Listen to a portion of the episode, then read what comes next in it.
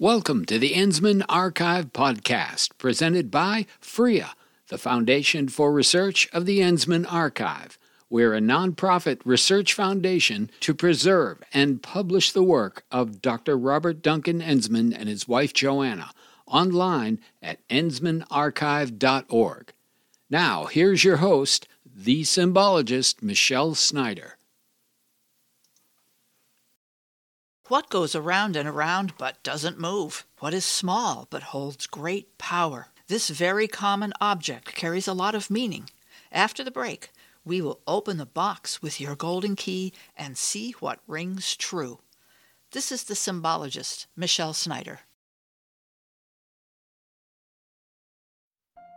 The Symbologist Series, a collection of books by the symbologist Michelle Snyder the World's Authority on Symbology. Book 1 Method How Symbols Work. Book 2 Revision How to See Symbols. Book 3 Concept Symbols of Ideas. And Book 4 Oral Tradition Symbols in Stories. You can find the Symbologist series at our bookstore online at enzmannarchive.org.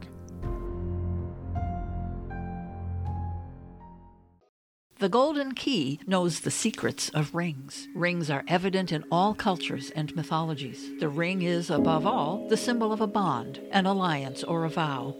In Greek mythology, Prometheus is the first man to wear a ring. Punishing him for stealing fire from the gods, Zeus swore to keep him bound to a mountain eternally, but forgave him. Instead, he commanded that Prometheus wear an iron ring with a small fragment of the mountain fastened to it. So, in a certain sense, Prometheus continued to be bound to the rock. In this way, rings can symbolize bondage. Rings can symbolize blessings. In Norse myths, Freya possessed a ring from which other gold rings dropped continuously. Rings are circles which have long been archetypes for timelessness, wholeness, and homecoming, so rings represent completeness, as with wedding rings. A signet ring, scepter, and crown are all symbols of absolute royal power, designed to reflect the light and glory of the heavens onto the earthly one representing the god of the sun. Rings can represent power delegated through a royal signet. A document from a king, marked with the emblem on his ring, carries with it the power of his throne. A king's ring, given to someone, could pardon them or protect them from destruction. An arm ring was worn by Thor. Oaths were taken on it, which represents an older god of law and order. Rings have deeply rooted magical significance. Enchanted rings figure in many ancient folk tales. Magic rings have granted such things as invisibility. Incantations and spells for the protection of the wearer of a ring are common motifs.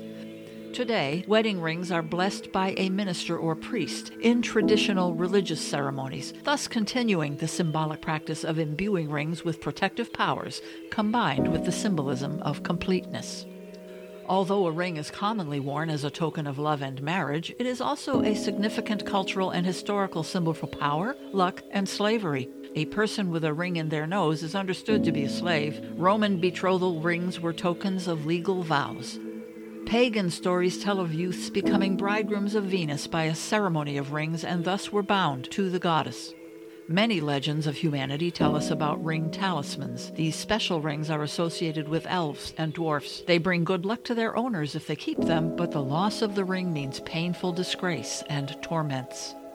Rings represent human station in life. For centuries, the type of material a ring was made from or the presence of a precious stone let others know the wearer's class or position in society. Today, rings are popular with all ages and available in costume or elegant jewelry.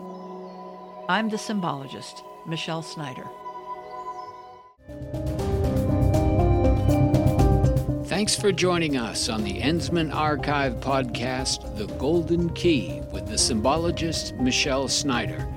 Presented by FREA, the Foundation for Research of the Enzmann Archive, online at enzmannarchive.org.